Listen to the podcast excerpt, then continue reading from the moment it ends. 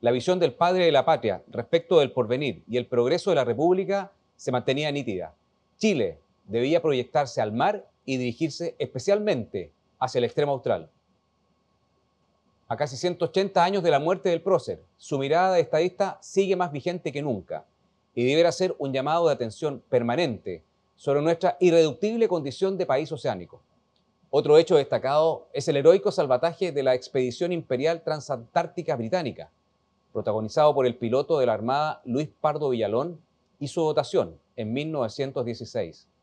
Esta hazaña expresó no solo un profundo sentimiento de empatía y solidaridad con el infortunio de los náufragos, sino también constituyó un acto de ejercicio de soberanía en el territorio chileno antártico.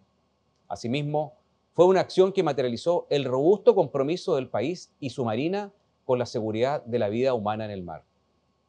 En las últimas siete campañas antárticas hemos transportado más de 34.000 metros cúbicos de carga, se han desplegado unidades navales en 68 oportunidades.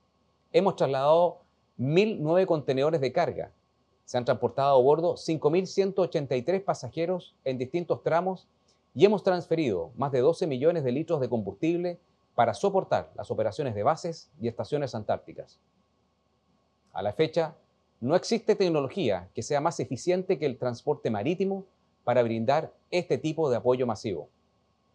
En paralelo, en estos años hemos efectuado trabajos de construcción y mantenimiento de cerca de 100 señales y ayudas marítimas para ayudar a mantener una navegación segura y la vida humana en el mar.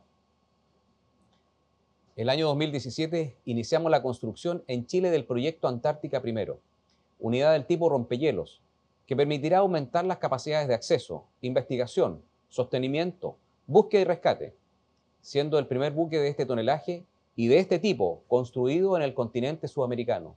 Cierro este breve recorrido histórico con la convicción que la Armada durante toda su historia ha sido un pilar en la región austral cuya configuración es esencialmente marítima.